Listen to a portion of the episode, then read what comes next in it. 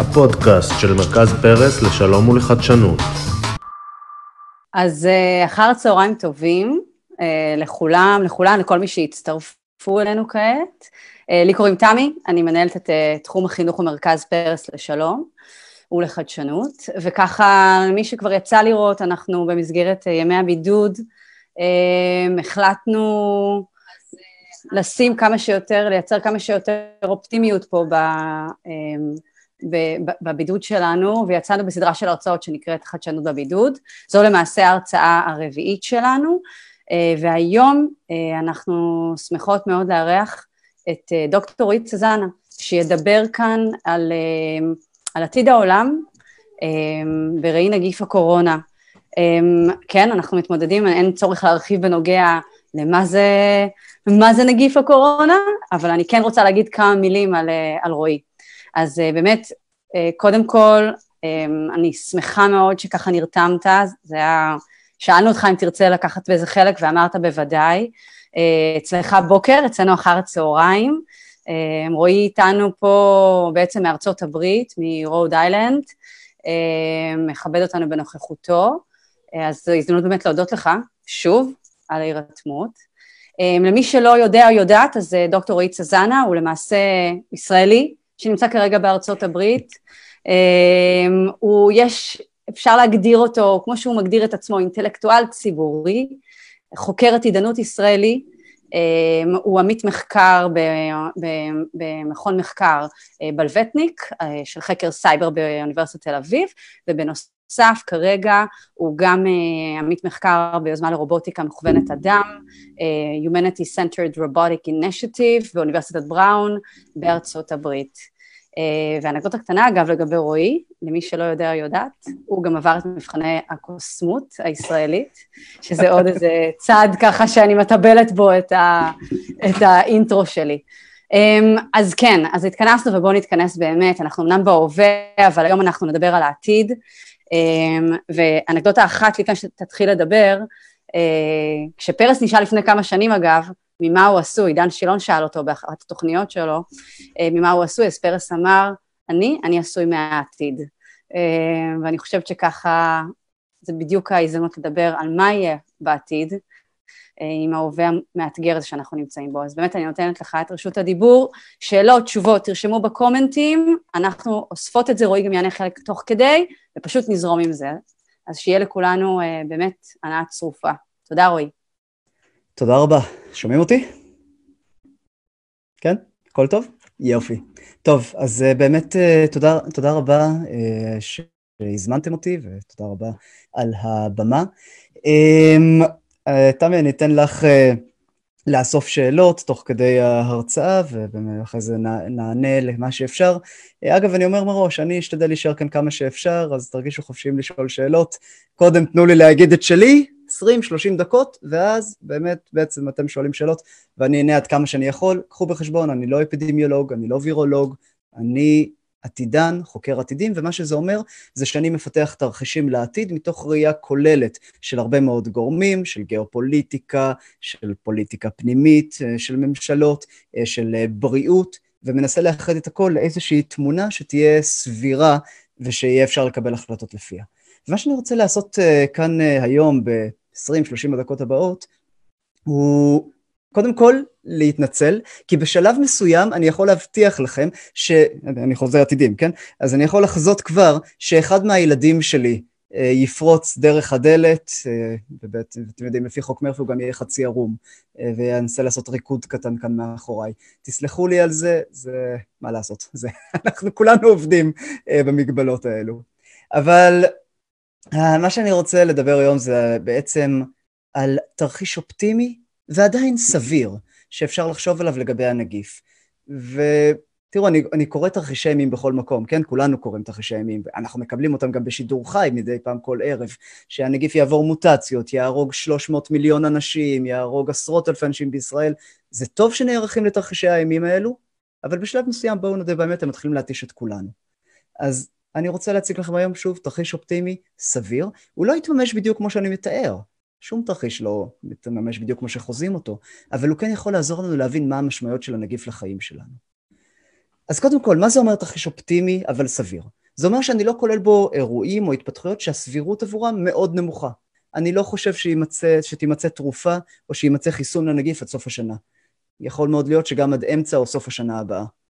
אני מניח שהנגיף פחות קטלני מהנתונים שקיימים כיום, זה כולם חושבים שזה ככה, אבל לא בהרבה. ועיקר הנזק שהוא גורם הוא באחוז התחלואה המאוד גבוה שמחייב אשפוז וטיפול חירום בבתי החולים. אז מה קורה בתרחיש האופטימי אך הסביר הזה? קודם כל, יש אה, את אנשי המקצוע והמחקר, אה, כאשר הבולטים מביניהם הם החוקרים באימפריאל קולג' COVID-19 Response Team. ומה שהם אומרים בניהול ניל פרגוסון הידוע, מה שהם אומרים זה שבתרחיש הזה, האופטימי הזה, שאנחנו מניחים שאנחנו כבר יודעים את מה שצריך לדעת, ממשלות בכל העולם יטילו סגר על האוכלוסיות שלהן, ברגע שיהיה ברור שהנגיף מתפשט במדינה. וסגר מהסוג הזה אמור לערוך בערך חודשיים, בתנאי שכולם מכבדים אותו, ואחרי התקופה הזאת, מזל טוב, אפשר לצאת החוצה מהסגר, אפשר לחזור לחיים בשגרה. אז uh, חודש, חודשיים, שלושה, וחוזרים לחיים. אבל מה קורה אז? וכאן החוקרים של האימפריאל קולג' מציינים עוד נקודה מאוד חשובה. ברגע שאתה נותן לאוכלוסייה לצאת לרחובות, ובהנחה שכל המטרה בסגר המקורי הייתה שלא יידבקו הרבה אנשים, כי אתה חונק את הנגיף, אתה לא נותן לו להתפשט בין האוכלוסייה, אז רוב האזרחים עדיין פגיעים. לא משנה אם הנגיף לא פיתח, אם הנגיף פיתח מוטציות או לא פיתח מוטציות, רוב האזרחים פשוט לא פיתחו עמידות חיסונית, מכיוון שהם לא נחשפו בכלל לנגיף. ולכן, בפעם הבאה שמגיע מבקר מחו"ל עם הווירוס, אחרי שכבר פתחנו את ה... את ה... איתרנו את הסגר, כולנו מוצאים את עצמנו באותה צרה שוב. וזה מה שקורה בימים אלו ממש בהונג קונג. הם הצליחו לעצור את הנגיף שם שהגיע מסין מאוד יפה, זה היה הגל הראשון. הם עצרו בשביל זה את פעילות בתי הספר, הם אה, ככה קצת שיתקו את המדינה, אבל לא יותר מדי. אבל אז הם התחילו להירגע יותר מדי, ועכשיו הם מתמודדים עם גל נוסף של הדבקות, שמגיע הפעם לא מסין, אלא מאירופה, מתושבים אה, של הונג קונג שחוזרים מאירופה. ושוב, בתי הספר נעצרו באופן מוחלט, בלי תאריך יד כבר לפתיחה מחדש שלהם, והמשק מקרטע. אז אתם רואים איך, איך הגלים מתחילים להגיע. והמשמעות היא שעד שיתגלה חיסון, המודלים האמינים ביותר כיום, אני מקווה שהם יופרכו, אבל עדיין, המודלים שכיום אמינים ביותר, אומרים שאנחנו נצטרך להישאר בסגר חודשיים על כל חודש של חופש. עכשיו, עם כל הכבוד למודלים, זה בלתי אפשרי. זה לא יכול להיות. הכלכלה העולמית לא יכולה לשאת מכה שכזו. רק בישראל, כל יום של סגר עולה למדינה בערך שני מיליארד אה, שקלים. אני אתן לכם לנחש כמה סגר כזה עולה בכל יום למדינות אירופה ולארצות הברית. אנחנו נהיה חייבים למצוא כלים מתקדמים יותר להתמודד עם הנגיף, כדי למנוע את הגל השני, שלישי, רביעי, חמישי, שישי, שביעי, שמיני, שזה מה שמנבאים לנו אה, עד שנמצא חיסון. אנחנו נהיה חייבים לעצור את ההדבקה החוזרת שמחוץ למדינה. והכלי שנראה לי הסביר ביותר שיעשה בו שימוש, הוא הניטור, כלומר המעקב אחר האזרחים. ומהבחינה הזו לא צריך להתאמץ יותר מדי, כי אמצעי הניטור כבר עלינו. זה לא כמו שה... שהשטאזי עשו לפני 50 שנים, שהם היו צריכים להשתיל מצלמות ומיקרופונים בכל דלת ובכל בית. לכולנו יש את זה כבר, אלה הסמארטפונים, אלה העוזרים הדיגיטליים שלנו, אלקסה וגוגל וגוגל אסיסטנט וסירה וכולי. בישראל פיתחו את אפליקציית מגן, ושרים אפילו הביעו רצון לחייב את הציבור להתקין אותה. ומה עושה האפליקציה, מה עושה הניטור הזה? הוא עושה דבר נהדר, באמת, אני לא ציני. הוא, אה, בזכות הניטור הזה נוכל כל הזמן לעקוב אחרי התושבים.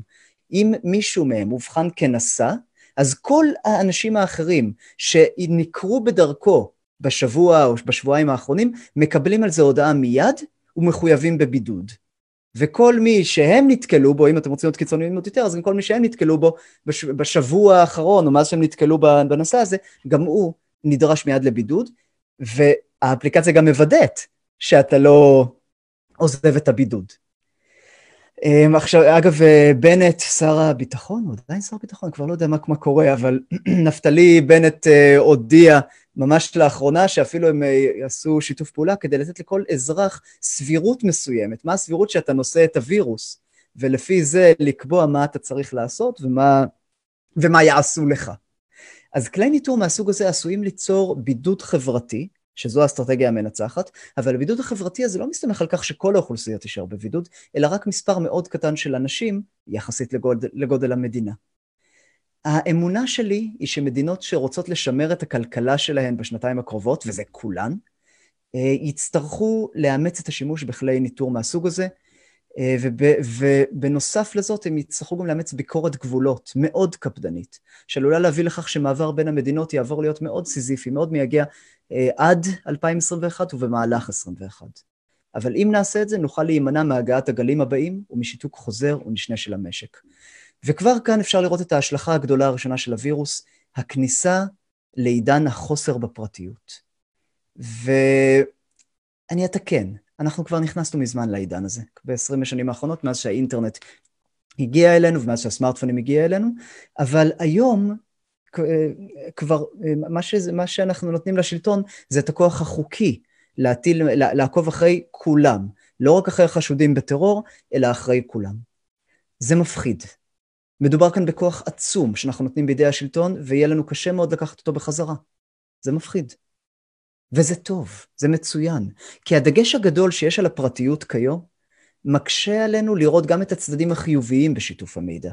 שתפו מידע באופן חופשי, תקבלו אפליקציית מגן שמגינה לכם מהווירוס. תקבלו רופאים ממוחשבים שיקבלו את המידע לכם כל הזמן ויספקו לכם ייעוץ רפואי בכל רגע נתון. תקבלו משטרה שכל הזמן תדע לא רק מה קורה איתכם, אלא גם מה עומד לקרות אה, איתכם באמצעות מודלים אה, מתקדמים, ולמנוע רציחות ושודים אפילו לפני שהם יקרו. אבל נצטרך גם לזכור כל הזמן שאנחנו חייבים לוודא שהשלטון ובעלי ההון לצידו לא משתמשים לרעה במידע העצום שזורם אליהם אודותינו. עכשיו, בטווח הארוך, אני מקווה שזה לא יקרה, אבל ייתכן מאוד שדווקא שההקלה הזו בשיתוף המידע והפגיעה המתמדת בפרטיות יפגעו אנושות בסיכויה של הדמוקרטיה להתקיים לאורך זמן. כשהשלטון יכול לרגל אחרי כל אדם, כשהשלטון יכול להבין מתי הפגנות יכולות לצאת משליטה ולהפוך למרד, כשהוא יודע איך להשפיע על כל אינדיבידואל באמצעות שיגור הפרסומות שמתאימות לו בדיוק, לא ברור עד כמה באמת אפשר להתייחס ברצינות לרעיון של דמוקרטיה, שבה לכל בן אדם, לכל אינדיבידואל, יש את היכולת אה, להשפיע על השלטון. כדי למנוע את זה, את ההידרדרות הזו, אנחנו נצטרך כאזרחים לדרוש מהשלטון שקיפות מלאה בנוגע לשימוש במידע שהוא אוסף, לדרוש שאמצעי אגירת המידע יזכו להגנה ברמה הגבוהה ביותר, ולוודא שנעשה במידע שימוש אתי וחוקי באמצעות ועדה של מומחים לפרטיות, לחוק ולממשל. אנשים כמו פרופסור קרינה הון, פרופסור תהילה אלטשולר שוורץ, פרופסור מיכאל בירנהק, אנשים נפלאים, אגב, כל אחד מהם צריך להרצות כאן גם כן, אחריי לדעתי, ובאמת אה, צריך שיהיה פיקוח. אני מקבל את זה שחשוב להתחיל לשתף את המידע כדי לעזור לאזרחים, אבל אם אין פיקוח ואין שקיפות, כולנו נמצא את עצמנו בצרה גדולה. זאת ההשלכה הראשונה. עכשיו ההשלכה הגדולה השנייה, גם של התרחיש האופטימי, ולא נעים לומר, אבל עכשיו זה נהיה מדכא עוד, עוד יותר, uh, הכלכלה. אני לא חושב שאנחנו נחווה יותר מגל אחד נוסף של הנגיף, במדינות שיאמצו אמצעי ניטור מתקדמים, ושיקפידו לבדוק כל בן אדם שנכנס לשטח שלהם. אפילו אז, אפילו במצב כזה שהכלכלה תחזור לעבוד בעוד שלושה, ארבעה, חמישה חודשים, עומד, אנחנו עומדים לקבל מכה קשה. מספר המובטלים בישראל, כולכם יודעים את זה, הוא עלה לאחרונה למיליון, לרבע מכל המשק. בארצות הברית הוא עומד להגיע ל-30 אחוזים מכל כוח העבודה. חבר'ה, אלה מספרים מדהימים, בשפל הגדול לא ראינו מספרים כאלו. עכשיו, יש הבדל בין השפל הגדול לבין מה שקורה עכשיו. בשפל הגדול זו הייתה בעיה מערכתית יותר, שנמשכה הרבה מאוד זמן, עשר שנים, וכאן אומרים הכלכלנים, בצדק מסוים, אפשר להחזיר את הכלכלה לעבודה מחר בבוקר. כלומר, אפשר פשוט להגיד לאנשים, תחזרו לעבודה. יהיה קשה בבתי החולים, אבל תחזרו לעבודה. ויכול באמת להיות שברגע שהגל הראשון או השני יעברו, הרבה מאוד מקומות עבודה ייפתחו מחדש. אבל לא כולם. תיירות למשל. תחשבו על זה, ש... אתם רוצים להיות תיירים, אתם רוצים לטוס לסוף שבוע בטורקיה בעוד כמה חודשים? אין בעיה. רק תתכננו קודם על שבועיים בבידוד בטורקיה, ואז תוכלו ליהנות קצת מהבריכה עם כל שאר התיירים בסוף שבוע, תחזרו לישראל ותעשו עוד, שב... עוד שבועיים בבידוד. כי, אתם, כי אי אפשר לדעת מה המצב בטורקיה מבחינת הווירוס. אז זאת הקצנה, כן? יהיו מדינות שבהן הווירוס ייעלם לגמרי, אז לא נצטרך להיכנס לבידוד כשניכנס או כשנחזור מהן, בהנחה שבישראל המצב יהיה טוב. אבל יהיו גם הרבה מדינות שהווירוס ימשיך להשתולל בהן. ואם זה יהיה כך, אז שוק התיירות והטיסות הגלובלי ימשיך לסבול עוד הרבה מאוד זמן. אל תתכננו על תיירות ועל, ועל תעשיית התיירות והמלונאות. אבל גם, גם אם uh, הכל נשאר כרגיל, ונניח שהתיירות okay, נשארת כרגיל, חלק ממקומות העבודה יפשטו את הרגל בחודשים הקרובים, לפני שאנשים יוכלו לצאת מהבתים. Uh, מקומות עבודה אחרים מפטרים עובדים ולא הסכימו לקבל עובדים שכבר פוטרו, ויעדיפו עובדים צעירים ומעודכנים יותר. והערכות המאוד ראשוניות מישראל הן שרק 80% מהמפוטרים ימצאו מחדש את מקום העבודה שלהם. היתר יהיו בבעיה גדולה. ומדובר כאן, ב, להזכירכם, באזור ה-200 אלף אנשים. והבעיה היא גם מכיוון שהשוק מתקדם במהירות בשנים האחרונות, ואנחנו צריכים מיומנויות חדשות, ולא מיומנויות מן העבר, לא באותה המידה, וגם מכיוון שצפוי לנו מיתון גלובלי. אלה הערכות של חברות הייעוץ והביטוח הגדולות, מיתון בארצות הברית, מיתון ביורוזון, אה, וקשה לראות איך מיתון בש... בכלכלות העצומות האלו לא יוביל למיתון בכל העולם. בשנה הקרובה, ב-2021, יהיה קשה לאנשים למצוא עבודה.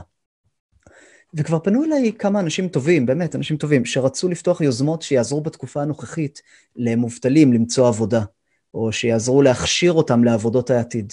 וזה נושא שאני חוקר גם עכשיו במסגרת העבודה שלי בארגון XPRIZE כאן בארצות הברית, ואם הזמנים היו, בש... היו כשגרה, ההמלצות שלי היו מאוד פשוטות. אתם צריכים לרכוש מיומנות באחד או יותר מחמשת סוגי המיומנויות הכלליים שהפורום הכלכלי העולמי זיהה בדוח שהוא שחרר בתחילת השנה, לפני שהבינו מה קורה עם הווירוס. וחמשת סוגי המיומנויות האלה הן מיומנויות עסקים, איך לפתוח עסק חדש, איך לנהל אותו, איך לשווק אותו, מיומנויות שרלוונטיות לתעשיות ספציפיות כמו תפעול מכונות כבדות בבניין למשל, מיומנויות רכות של הובלת צוותים, משא ומתן, תקשורת עם עמיתים ופתרון בעיות יציר, ביצירתיות וכולי, מיומנויות בטכנולוגיות בסיסיות, עבודה עם מחשב, עיצוב אתרים וכדומה, ומיומנויות בטכנולוגיות מערערות, שאם יש לכם את זה אז זכיתם בפיס, אה, מדעי הנתונים, רובוטיקה, אבטחת סייבר, מחשוב ענן וכולי. אבל אפילו הרשימה הזו היא קצת נאיבית, כי היא מניחה שבכלל יהיו מקומות עבודה שיסכימו לשכור אנשים. ואנחנו עלולים למצוא שלא יהיו רבים כאלו בשנתיים הקרובות. אז אם אתם רוצים לבנות סט מיומנויות שיעזור לכם לעתיד, אני ממליץ לכם קודם כל שתנצלו את החופש שקיבלתם אה, בהרשמה לקורסים מקוונים וברכישת מיומנויות מהחמשת הסוגים שציינתי, וכל מיומנות שתרכשו מכל אחת מחמשת הקטגוריות האלו, אפילו אם היא לא תעזור לכם בשנה או שנתיים הקרובות, אם המשק יהיה, באמת יהיה בבעיה, היא תעזור לכם בהמשך החיים, ואת זה אני יכול להבטיח לכם. אבל אם אתם צריכים כבר עכשיו להאכיל משפחה ולשלם שכר דירה ואתם מוצאים את עצמכם בלי עבודה, הרשימה הזו כנראה לא עומדת לעזור לכם בהרבה בשנה הקרובה, ואולי גם בזו שאחריה. מכיוון שכך, ההמלצה שלי, שנתתי אותה לאותם אנשים טובים בחירוק שיניים, כי זה קצת כואב, היא להתחיל להכשיר מובטלים בעבודה ברשת, במה שנקרא כלכלת הגיגים, gig economy. מדובר בעבודות זעירות שאפשר לעשות דרך הרשת, וכל אחת מהן מכניסה כמה דולרים בסך הכל. אתם יכולים להירשם לפלטפורמה כמו פייבר, שאגב היא ישראלית במקור, ולהתחיל להציע את השירותים שלכם בחמישה דולרים בלבד. אני אעצב לך שני עמודים במצגת בחמישה דולרים. אני אעצב לך כרטיס ביקור ככה בצ'יק צ'אק בחמישה דולרים. אני אעשה לך לוגו בחמישה דולרים. ואתם יודעים, מה זה חמישה דולרים? זה לא הרבה. אבל אם אתם יכולים לעשות את המטלה הזו בעשר דקות, חמש עשר דקות, חצי שעה, יש לכם כאן איזושהי עבודה. אתם יכולים להירשם למקניקל טורק של אמזון, ולמלא סקרים או לתמלל קטעי שמע בשישה עד עשרה דולרים לשעה. אתם יכולים לייצר חפצי אומנות ולמכור אותם דרך אצי. אני יודע שזה הדבר האחרון שאנשים רוצים לשמוע כייעוץ תעסוקתי לעתיד. אני יודע שאף אחד מאיתנו לא חשב, שאתם יודעים, אה, שאני הולך להיות מישהו שעושה בחמישה דולרים אה, לשעה מצגת לאנשים. אבל אם אנחנו באמת במיתון, ואם בשנתיים הקרובות יש מאות אלפי אנשים בישראל שזו האפשרות היחידה שנותרה להם לתעסוקה, אומרים תודה על מה שיש. זה לא יכניס הרבה כסף, זה יכניס שכר מינימום במקרה הטוב, אבל בזמני משבר לא מתווכחים. אה, נקווה שזה לא יגיע לידי כך, אבל אה, אתם יודעים מה? לא, זה לא דבר רע בכלל לרכוש מיומנות בגיג פלטפורמס ובעבודה באופן מקוון. באמת, זה, זה גם משהו. וזה עוד משהו שיעזור לכם בהמשך. אז אני רגע, אני רגע מתפרצת, בבקשה, תמי. אה, כי כן. כן הדבר הזה עורר פה לא מעט תגובות, עם הרבה מאוד רצון אה, לשמוע ככה. אם תוכל להגיד, למשל, אה, טלי שואלת, אה, חמשת המקצועות, אה, מקצועות העתיד, זה דבר אחד, ועוד בהקשר הזה, יש פה כמה הורים לילדים ששאלו, מה אני ממליצה להם ללמוד באוניברסיטה? לאן, למה אני מכוונת אותם בהקשר של מקצועות העתיד? הסיפור הזה של תעסוקה חוזר פה הרבה מאוד בשאלות. אתם רוצים גם לשאול על משמעות החיים אולי? כלומר, באמת, אה, טוב, בסדר. אה, אני אענה על אחת מהשאלות האלה, ועל השנייה אני אענה גם קצת בהמשך, ואחרי, ה... אני, שתנו לסיים את החצי שעה שלי, ואז אני באמת בכיף אשתף אתכם במה שיש לי. אמ, לגבי חמשת מקצועות העתיד, זו שאלה של איזה עתיד את מדברת עליו, וכלומר עוד שנה, שנתיים, חמש שנים, עשר שנים, עשרים שנים. יש, יש היום המון המון בלבול ולא בטוחים בדיוק במה שיהיה. אה, מה שכן צופים זה שהאוטומציה, המכונות וה-AI יתפסו כל אה, עבודה שמבוססת על מטלות רוטיניות, מטלות שחוזרות על עצמן, אה, מטלות פשוטות יחסית לביצוע. למשל, בניין, למשל שינוע עם משאיות ומכוניות, מוני, מוניות, בקיצור, מוניות אוטונומיות, שאנחנו נראה את זה קורה וכולי. אה, מה העבודות שאנחנו צופים שיישארו בטוחות? יש מה שנקרא future proof אה, jobs, שאנשים לא אוהבים לשמוע אותן, מסיבה טובה, כי יש להן social stigma, יש להן, אה, להן סטיגמה חברתית מסוימת, ואלו העבודות של מתן שירות. אבל לא סתם שירות, מתן שירות אנושי, מתן שירות שרק בני אדם יכולים אה, לתת. אה, אז מדברים למשל על טיפול בזקנים. זו עבודה שהיא future proof, שהיא, אה, שהיא עמידה לעתיד, כי אנחנו לא רואים איך ב-20 ואולי אפילו ב-30 השנים הקרובות, מכונות תופסות את כל הנישה הזו. יכולות לעזור אגב בתחום הזה, אבל לא, אבל אבל צריך את הבן אדם שייתן את הטיפול החברתי לקשיש, שיעזור לו, יתמוך בו נפשית וכולי. עבודה אחרת שהיא future proof היא אה, הסיעוד, אחיות או אחים, גם כן אה, מהעבודות שמאוד, אה, שצופים ש, שיהיו מאוד, מאוד בטוחות. ורק כדי להבהיר עד כמה המצב מוזר, יכול להיות שאחיות יותר בטוחות מרופאים בטווח הארוך, מכיוון שהעבודה של הרופאים היא בעיקר, היא, אני עושה כאן הכללה גדולה, אבל העבודה של הרופאים באיזשהו מקום היא עבודה אינטלקטואלית, היא עבודה של בלש, לקחת נתונים ולהביא, אוקיי, יש לך חום, ויש לך שיעול, ויש לך ככה, ויש לך ככה, ולהגיע למסקנה, אז יש לך מחלה מסוימת, וזאת התרופה שאתה צריך לקחת. אבל אם מחשב עושה את העבודה האינטלקטואלית הזאת יותר טוב מכל רופא אנושי, ואנחנו עלולים, עשויים בהחלט להגיע לאחר כך תוך עשר שנים מהיום, הרי שהעבודה האינטלקטואלית של הרופא כבר לא חשובה באותה מידה, ואז מה באמת צריך? את העבודה החברתית, את המיומנויות הרכות, החברתיות, את היכולת לשים יד על הכתף, את היכולת לחבק את האדם, את היכולת להשאיר לו מבט בעיניים, לתת לו תחושה של ביטחון וכן הלאה. חבר'ה, בואו נתקדם, אה, ואז, וכשנגיע לשאלות, אשמח להרחיב קצת יותר עד כמה שאני יכול. תראו, אה, שאלתם לגבי האוניברסיטה, ו... והרבה שואלים, מה, מה קורה עם אוניברסיטה, עם קורסים מקוונים, שזה בעצם חינוך, כן, אמרתי לכם, תלמדו קורסים מקוונים כשאתם בבית. אז למה אני לא מבטיח לכם, כמו הרבה אחרים, שהנה, אוטוטו החינוך הופך לדיגיטלי. המורים עוברים לרשת, הילדים שלנו יהיו רגליים על השטיח וטוסיק על, על המחשב, על, ה, נו, טוסיק על הכיסא והראש בענן. אז התשובה שלי היא שזה לא מה שעומד לקרות, או לא לגמרי לפחות.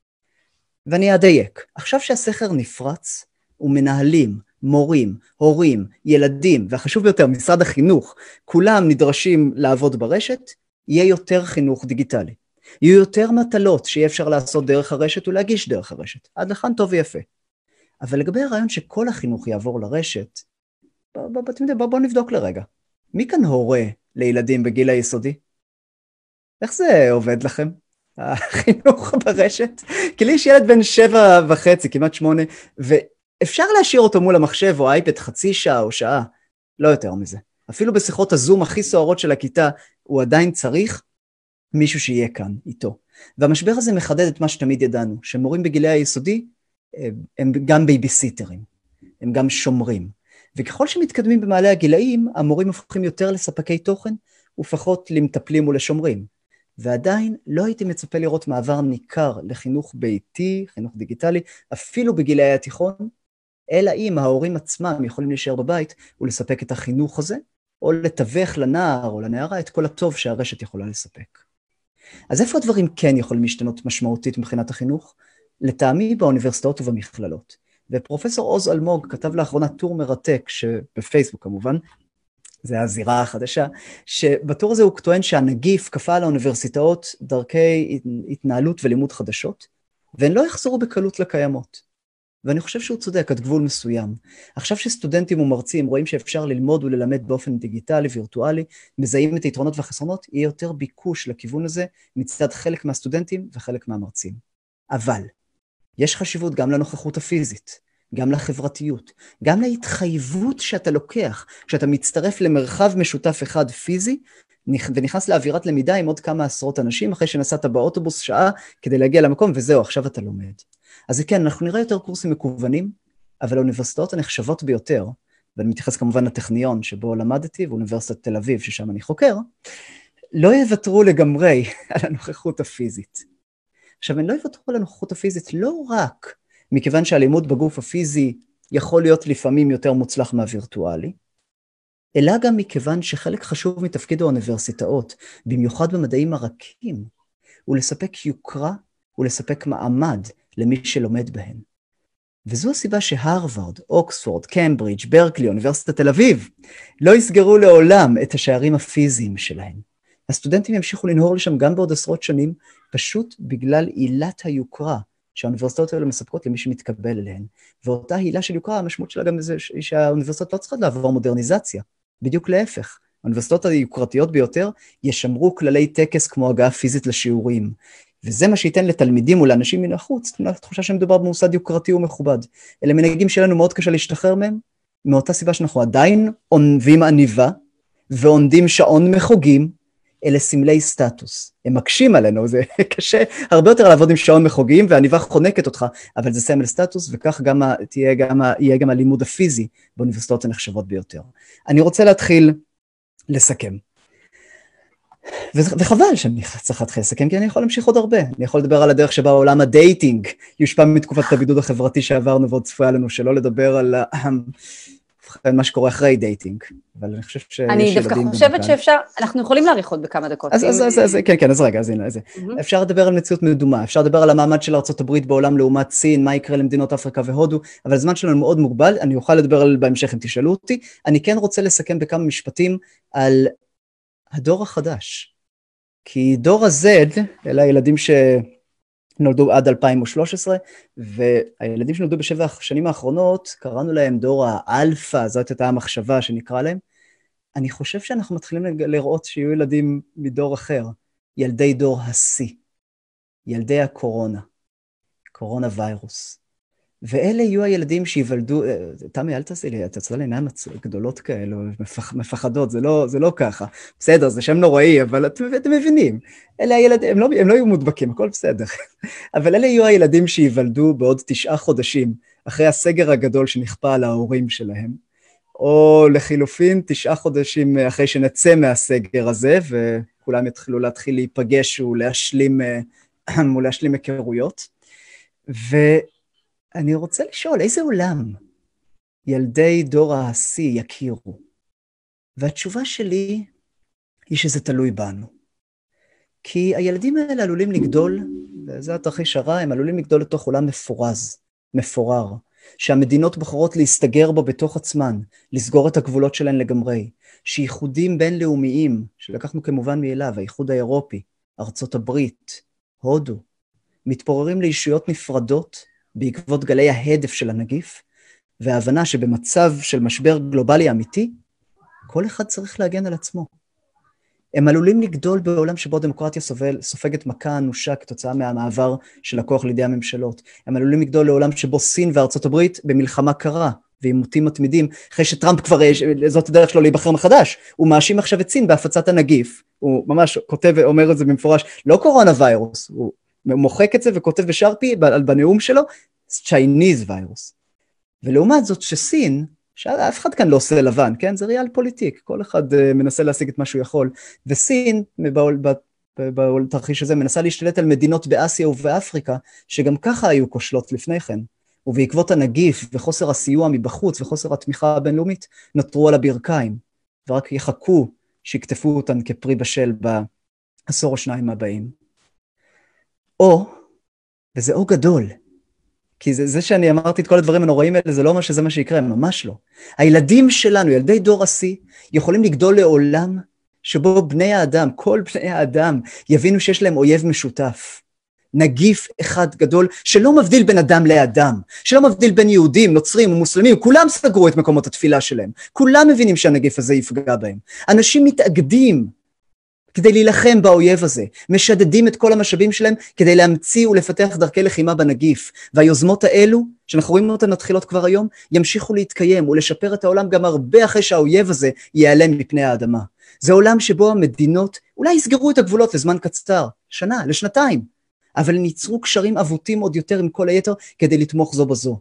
עולם שבו מנהיגים אחראים משתפים פעולה, מתאמים צעדים, והכל תחת ארגון בריאות עולמי עם תקציבי ענק שמוודא שמגפה מהסוג הזה לא תחזור עוד לעולם. וזה לא חלום, זה יכולה להיות מציאות ממשית, ואני מאמין שלשם אנחנו נגיע. אנחנו רואים אקתונים קמים בכל העולם, תחרויות שאנשים מנסים ביחד לשתף פעולה בכל העולם כדי להמציא פתרונות לנגיף ולהשלכות הבריאותיות שלו.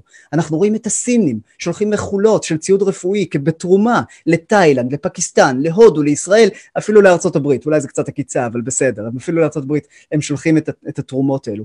אנחנו רואים דבר באמת מדהים, קבוצות של האקרים גדולות, שמתחייבות בפומבי שלא לתקוף בתי חולים כל עוד הנגיף מתפשט בעולם. איזה דבר זה? זה כאילו נחתו החייזרים אתמול בבוקר וכל העולם מתאחד נגדם. כי אנחנו מבינים שברגע שהחייזרים נחתו, הם לא מתייחסים לצבע העור, לצורת העיניים, לחיתוך הדיבור, הם שואלים רק דבר אחד, מי בן אדם ומי לא. אתה בן אדם, אנחנו נגדך. זה הזמן שכולנו ביחד נהיה כנגד הנגיף.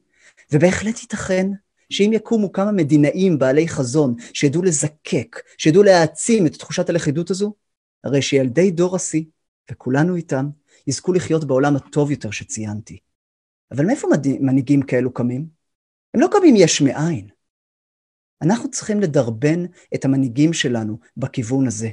אנחנו צריכים להיכנס לפוליטיקה. אני, אני אגב, כל פעם שהייתי אומר את זה לסטודנטים שלי בסוף כל קורס, הייתי אומר להם, אתם חכמים, אתם נבונים, אתם מדהימים, עכשיו תיכנסו לפוליטיקה הישראלית. וכולם היו צוחקים עליי, אבל, אבל זה נכון. אתם, אם אתם טובים, לכו לפוליטיקה ותעשו שינוי אמיתי. צריך לקדם, ותדרבן, צריך לדרבן את המנהיגים שלנו לקדם לכידות על פני נתק והסתגרות, לקדם שיתופי פעולה על פני האשמות ההדדיות. פרופסור נוח הררי, שמעתם עליו בטח, שמעתי שכמה מיליוני ספרים שלו נמכרו בישראל, הוא אמר כבר שהבעיה הגדולה ביותר בעולם כיום היא שאין מבוגר אחראי. והוא צודק. אבל אולי הגיע הזמן שיהיה. וזה בדיוק הזמן שבו אנחנו יכולים, גם בישראל, גם בשאר העולם, לדרוש מהמנהיגים שלנו לגלות אחריות. לא אחריות ציבורית, לא אחריות לאומית, אלא אחריות בינלאומית וכלל לאומית.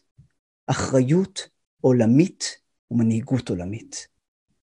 ואני מאחל לכולנו שילדי דור השיא שלנו יזכו לחיות בעולם שבו מנהיגות כזו תהיה קיימת.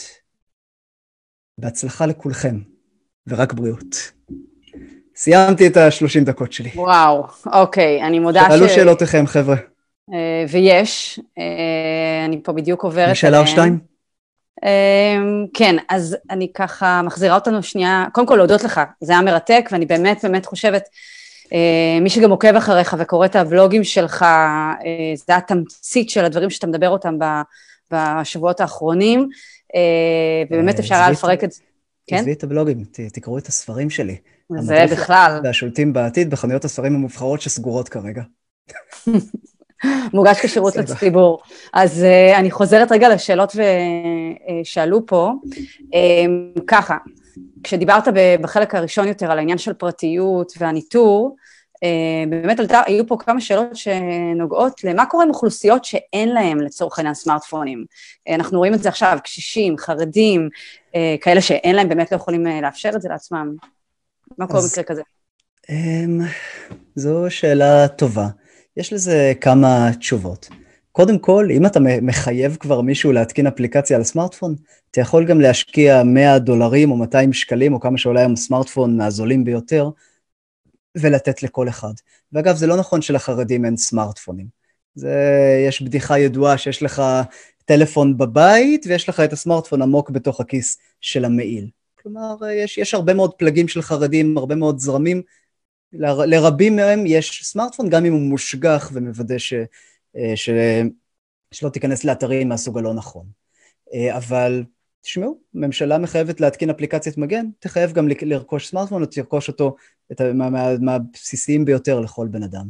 התשובה השנייה, ואגב, גם, גם לקשישים היום כבר יש uh, סמארטפונים. לכל סבתא וסבא כבר יש סמארטפון שמתקשרים איתו עם הילדים ועם הנכדים ואפילו עם, ה, עם הנינים. יכול להגיד לכם שלסבתא שלי המדהימה, בת ה-86, יש סמארטפון ובקשר עם כל המשפחה כל הזמן. אמ, גם מי שאין לו סמארטפון ולא מסוגל לחלוטין להתחבר לעולם הזה, נצטרך לעזור לו, למצוא, למצוא דרך ל, ל, לעזור לו. חלק מהעזרה תהיה באמצעות זה שכולנו מפתחים, וכולנו בעצם מפוקחים, מושגחים, וכתוצאה מזה הווירוס קשה לו הרבה יותר להתפשט, והוא לא יגיע גם לא, למעטים שאין להם סמארטפונים. ותשובה אחרת, שהיא לא, לא פופולרית, אבל אני חושב שהיא נכונה, זה שאין לך סמארטפון לא אומר שלא עוקבים אחריך. אפילו אם אין לך מחשב זה לא אומר שלא עוקבים אחריך. כל בן אדם שאתה מגיע איתו בקשר, אפילו אם אין לך סמארטפון משלך, מיש, אם הממשלה באמת רוצה לדעת, היא יודעת היטב איפה אתה בכל רגע נתון. אז הדברים האלה, okay. אוקיי. זה, זה המצב פשוט היום. אוקיי. Okay. Uh, fair enough. Uh, ככה, אני עוברת קצת לסיפור uh, של האקלים, לא כל כך דיברנו על זה, אבל עדיין, איך האקלים בעצם אה, אה, יושפע מזה, איך הקורונה, אם אני, אני אפילו מצטטת את השאלה ששאלה אותה ענת קליגר, אה, איך הקורונה וההפסקה בפעילות התעשייתית התעופ, של תעשיית התעופה תשפיע על שינויי האקלים, איך זה, זו שאלה מאוד רחבה, אני יודעת, אבל תנסה להתייחס לזה. לדעתי לא תשפיע, לא בטווח הארוך. בטווח הקצר, כן, שנה-שנתיים אנחנו נראה ירידה בתיירות, נראה ירידה בטיסות עסקים וכדומה. יופי. אה, אבל אה, למי אכפת מהטווח הקצר כשמדברים על אקלים? אה, ובטווח הארוך אנחנו נראה לדעתי חזרה לדפוסי טיסות ואפילו יותר, כי ברגע שהכלכלה משתקמת היא נוטה לזנק אפילו ול... ולהפוך להיות יותר בריאה, אז אנחנו נראה אפילו יותר טיסות.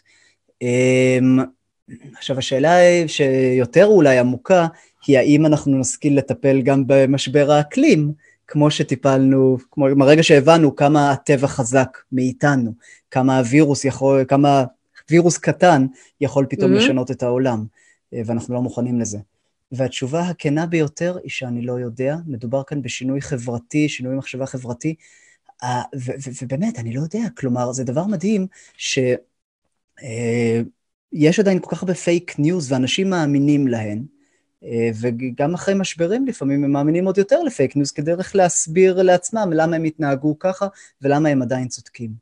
אני, אני חושב ש... אני בטוח שאחרי המשבר הזה אנחנו נ, נ, נ, נאמץ ונסגל לעצמנו תשתיות ודרכי חשיבה שיעזרו לנו להתמודד עם אותה מחלה בדיוק, mm-hmm. אם היא תגיע, אבל האם אנחנו נשכיל להשתמש בדרכי החשיבה החדשות האלה, שצריך לה, להתמודד עם משברים ולסכל אותם עוד לפני שמתממשים, האם נאמץ את זה גם לגבי האקלים? אני בכלל, בכלל אה, לא בטוח. אין תשובה עדיין. אוקיי, okay, אמ, וגם אה, יש פה לא מעט שאלות שמדברות על אחת המגמות של מה הצרכנים בעצם יחפשו, האם הדברים האלה ישתנו, האם צורת ה... אה, איך ידעו איך לשווק, האם ישווקו בצורה אחרת? אמ, שאלה מצוינת, אני לא, אני לא יודע, אמ, זאת התשובה שלי להרבה מאוד שאלות, אבל אם הייתי צריך לנחש, הייתי אומר שבשנה הקרובה לפחות אנחנו נראה דרכי שיווק חדשות שמתבססות יותר על האינטרנט, שמתבססות יותר על ההגעה לבתים שלנו. אני חושב שאנחנו נראה הרבה מאוד, מעבר גדול ל-deliveries, אני חושב, כלומר למשלוחים. אנשים mm. שעכשיו אה, מתחילים להזמין משלוחים כל ערב או כל כמה ימים, מתחילים להבין כמה זה, כמה זה טוב ונוח. אני יכול להגיד לכם שבארצות הברית כאן יש את מה שנקרא אמזון פריים, לכולם יש את זה בעצם, אה, שזה אומר שאתה מזמין משהו מאמזון, הוא מגיע לך תוך יומיים. למה? כי דואר ישראל לא פועל כאן. סתם, סליחה, בדיחה גרועה. אה, אבל אולי לא כל כך בדיחה ולא כל כך גרועה, אבל בכל מקרה, מה שאני אומר, זה שאנשים כאן כבר מתחילים להבין שהם רוצים את הנוחות הזו, שהכל מגיע אליהם הביתה. אני חושב שגם בישראל נראה את זה, ואני חושב שככל שהטכנולוגיה תשתפר ותאפשר לנו להביא דברים גם באמצעות רחפנים לפתח הבית, או באמצעות רכבים אוטונומיים ישירות לפתח הבית, אנחנו נראה יותר ויותר את הדרישה של הציבור אה, לשירותים ולמוצרים שאתה יכול לקבל בן רגע, תוך שעה, שעתיים, שלוש, אה, והייתי ממליץ להיערך לכיוון הזה. אוקיי. Okay. אה, אני קופצת קצת רגע לתפיסה השנייה שדיברנו, אתה התייחסת לסיפור של הגלובליזציה, אה, לאומיות דווקא, מהמקום הזה, יש פה שאלה של דובי, איך המשבר ישפיע על תפיסות של לאומיות וגלובליזציה, על מעמדם של סכסוכים, סכסוכי עבר פתורים, ואולי גם על סכסוכים, אני מוסיפה, קיימים? כן. דובי, תודה שאתה לוקח אותי מהתרחיש האופטימי ישר למקום הכאוב יותר. אמ, טוב, מי שלא רוצה להיחשף לפסימיים, לתרחישים הפסימיים יותר, שינתק עכשיו, אבל אה, תראו, בתרחיש הפסימי, אמ, חלק מהתרחיש האופטימי היה שהמדינות המערב בעצם מצליחות לעצור את הנגיף אצלן, או מדינות המתקדמות מצליחות לעצור את הנגיף אצלן בזמן, כדי לעזור לאפריקה, מה שנקרא אפריקה שמדרום לסהרה, אה, ולאסיה, מדינות כמו הודו, אה, ואולי אפילו, אני מקווה שלא, אבל אפילו לאמריקה הלטינית, לדרום אמריקה.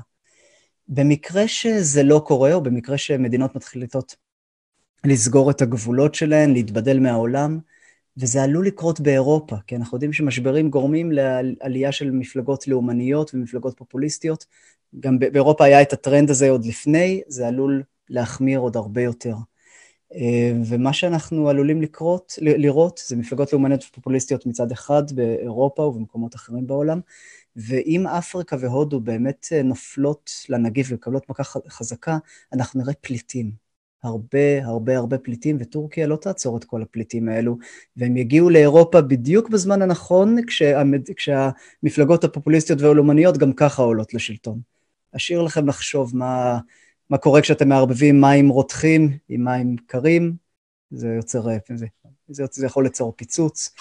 נקווה שלא, נקווה מאוד שלא נגיע לזה, אבל uh, זה בהחלט תרחיש שהוא סביר גם כן. אוקיי. Okay. Um, עכשיו, עוד פעם יש בקשה, אני מחזירה אותנו, אני מתנצלת, אבל באמת הסיפור הזה חוזר שוב ושוב בשאלות. עבודה. אם אפשר שוב לחזור על חמשת המיומנויות אה, הנדרשות. Um, אני אעשה יותר טוב מזה.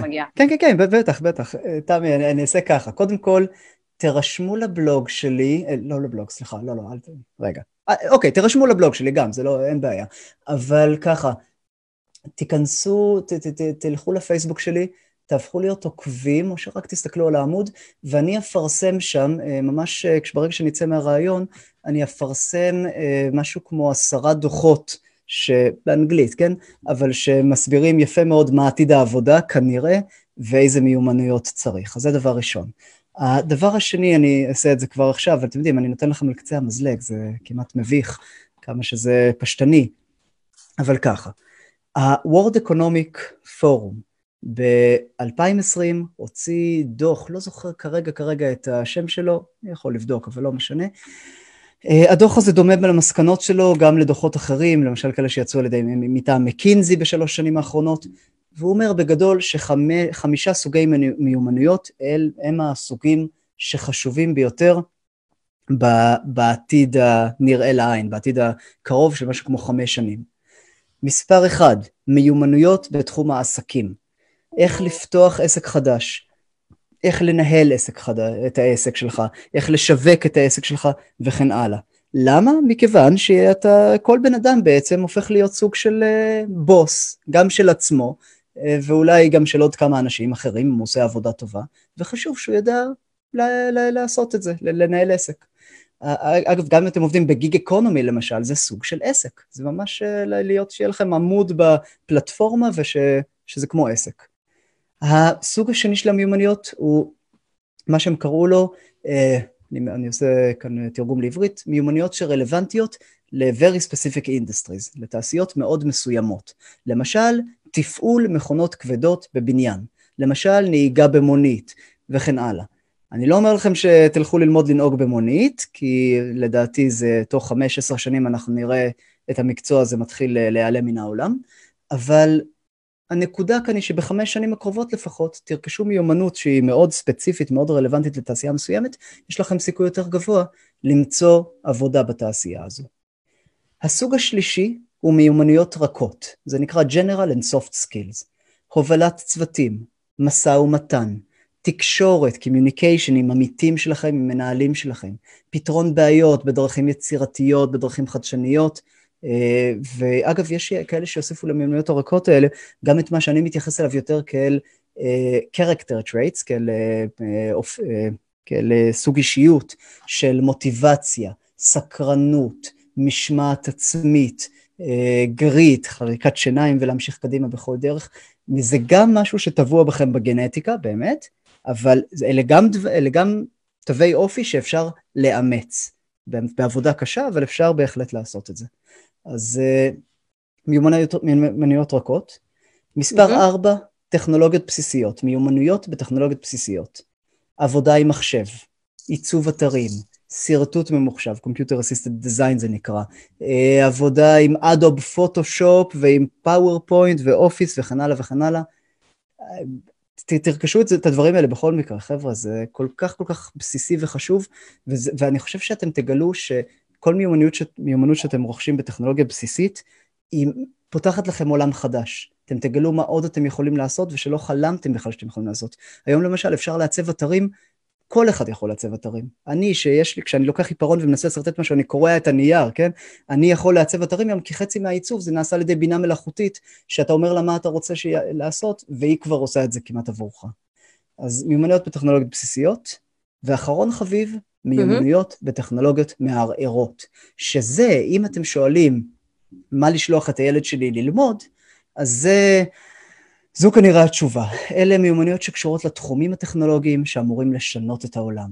Data Science, מדעי הנתונים, רובוטיקה, robotics, אה, אבטחת סייבר, cyber security, מחשוב ענן, Cloud Computing, אה, בינה מלאכותית, AI, אפשר להמשיך ככה אה, עוד ועוד, אבל אלה, אלה המיומנויות החשובות. מה שכדאי לקחת בחשבון זה שאם אתם שולחים את הילד לאוניברסיטה ללמוד את המיומנויות האלו, הרי שצריך לשים לב לשני דברים.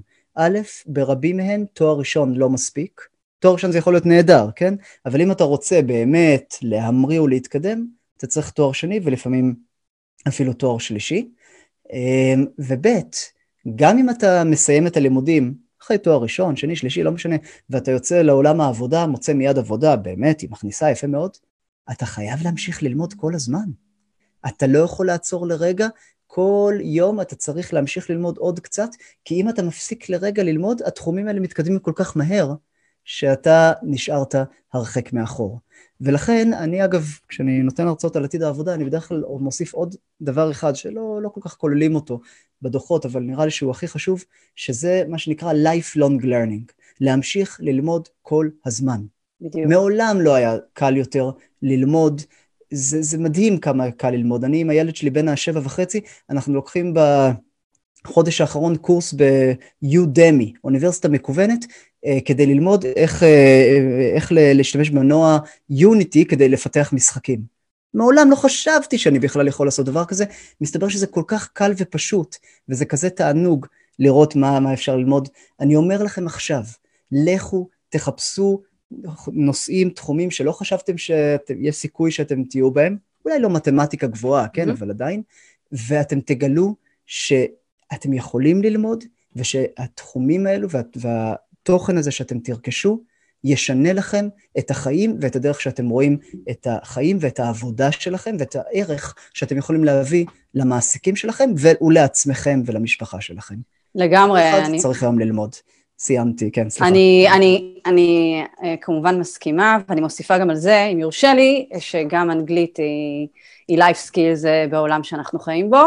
בוודאי. אה, עכשיו... וסינית, וסינית. והנושא האחרון שאני שמרתי לסוף, אה, והלוהט במיוחד בקרב הצופים והצופות שלנו, זה סוגיית ה dating. אני כן הייתי רוצה שנתייחס די, לא נכון. אליה, כן, כן, כן. רגע, רגע. אנשים בבידוד... dating, dating או סקס? עתיד. עתיד ה dating, בואו נשאיר כרגע את ה dating, אוקיי. נמקד את זה בזה, סקס יכול להיות גם כתוצר של ה dating, אבל עתיד ה dating, תן כמה מילים על זה, אני מקווה שנהיה פה עם איזשהו scenario אופטימי. אה, כן, סצנריו מאוד אופטימי.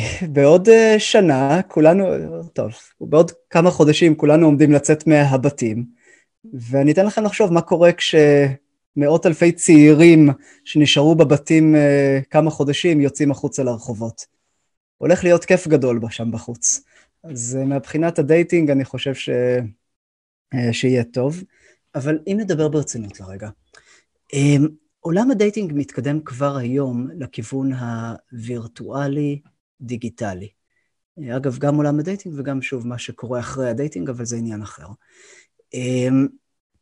ועם זאת, אנחנו רואים את הפלטפורמות המובילות בתחום, כמו OkCupid וטינדר, אה, דועכות מאוד קשה בתקופה הנוכחית, כי מה שמסתבר שזה, שצריך עוד משהו מעבר ל... אתם יודעים, לדיבור ולזה, אוקיי, אז כיף לי לצ'טצ'ט איתך, זה לא מספיק. אתה צריך גם להיפגש עם הבן אדם, אתה צריך לראות אם הוא מתאים לך מבחינה פיזית, לפעמים גם מבחינת פרומונים, או יש, יש הרבה מאוד אה, רעיונות מה, מה בדיוק גורם למשיכה, אבל הנקודה היא שצריך את המפגש הפיזי הזה.